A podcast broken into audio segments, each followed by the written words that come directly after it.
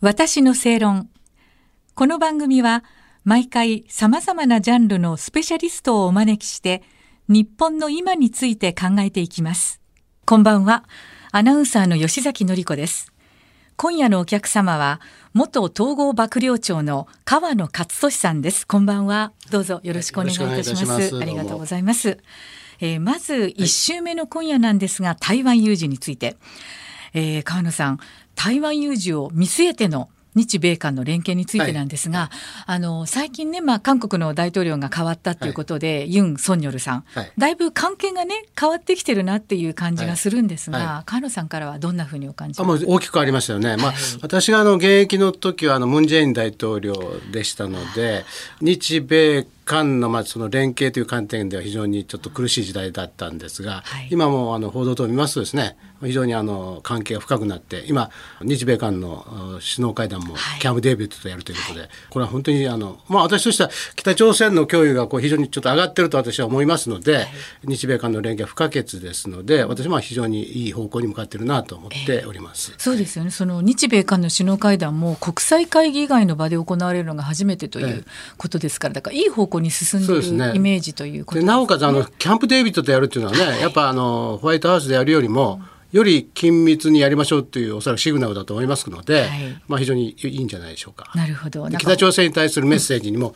なると思います。ホットラインができるとか。そうあねですね。そう。はい。それができれば本当にいいことだと思います、そうですよね。はい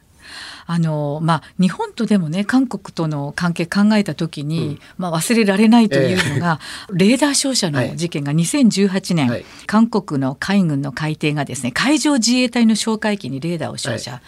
その時に、はい。あの川野さん統合幕僚長でいらして、はいはい。あの事件というのはまだもやもやえー解決もしていまあのあの時もですねやっぱはい。北朝鮮の、まあ、脅威というのが非常にあの強い時期でしたので、私どもとしてはやっぱり日米韓の連携は絶対必要だと思ってたんです。したがってこの事件によってはい。日韓関係を崩すということになれば逆に北朝鮮を利することになりますので、私としてはこれもう早く解決したかったわけです。しかしまあ我々の隊員がまあ危険な目に遭ってますので、なかったことにしましょうなんていうことはできないので、したがってあの謝罪は求めなかったです。早く解決したかったんで、はい。で原因究明と再発防止だけ我々求めたんですね。あえて。でそれに対してまあ我々が期待するような対応を取っていただけなかったので、はいまあ、非常に話がこじれたということなんですよね。ただ私としてはやっぱり意図としてはあのやっぱりこう北朝鮮に対しては日韓関係を機密化するというのはまあ私としてはあの必要だと思っておりましたので、はいしかしこの問題をなかったことにはできないと、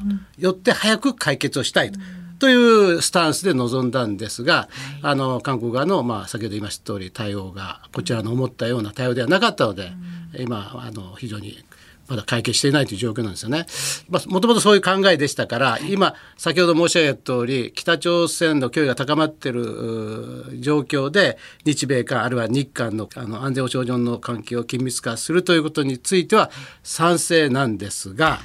この問題についてはやっぱりあの原因と再発防止についてやっぱりはっきりと、あのそれからもう切り分けてですね、あのやっていただきたいなと思いますよね。そうですよはい。ね、あの昨年の、ね、防衛白書では韓国側の適切な対応を強く求めていくっていう表現だったのが、今年は懸案解決のため緊密に意思疎通を図るうん。とこう配慮した形にはなっているので、だからまあちょっと様子を見ながらっていう感じなんですまあ、そういうことなんでしょうけど、まあ、ただあの韓国側もですね、まあ、前政権での対応ですよね。今新しく政権変わったわけですから。で今でなおかつ今のユン大統領は前の政権の良くない部分についてははい。はっきりさせようというのがあのスタンスだと私は理解してますのでね、このレーダー照射問題についてもやっぱりあのこう真実に向き合ってもらってで適切に説明してもらうというのは大事じゃないでしょうかね。やっやっぱり先ほど見たように日韓関係はまあ一つ大事なのでこれが一切解決しないから前に進めないということは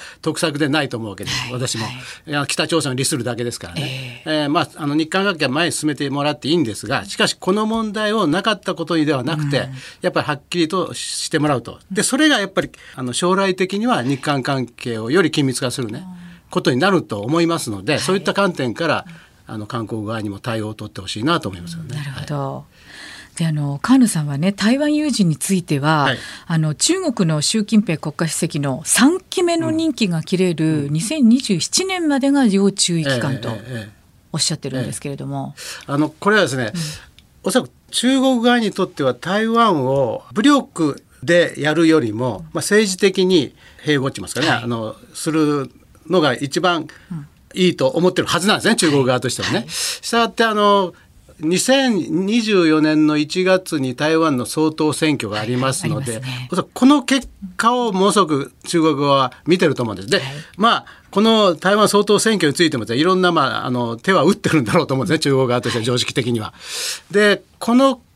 果を見てですね対応をやっぱり軍事力も辞さないのか、あるいは政治的にやるのかということについて、まあ、中国はその辺でやっぱり一つの決断をするんじゃないかと私は思ってるわけです。でその時に軍事的にもしくはもうやらざるを得ないという決断をしたならば総統選挙の結果ですね、はい、そしたらならば3期目の任期が切れるのが習近平総書記の、これは2027年なんですよね。はいですからこの2027年までに台湾において何らかの成果を上げとかないと、やっぱ次4期目っていうことはなかなか難しいと思うんですよ。逆に言えばこの3期目の間で台湾問題で何らかの成果を上げることができれば4期目はおそらく間違いないでしょうし場合によって永久装飾だって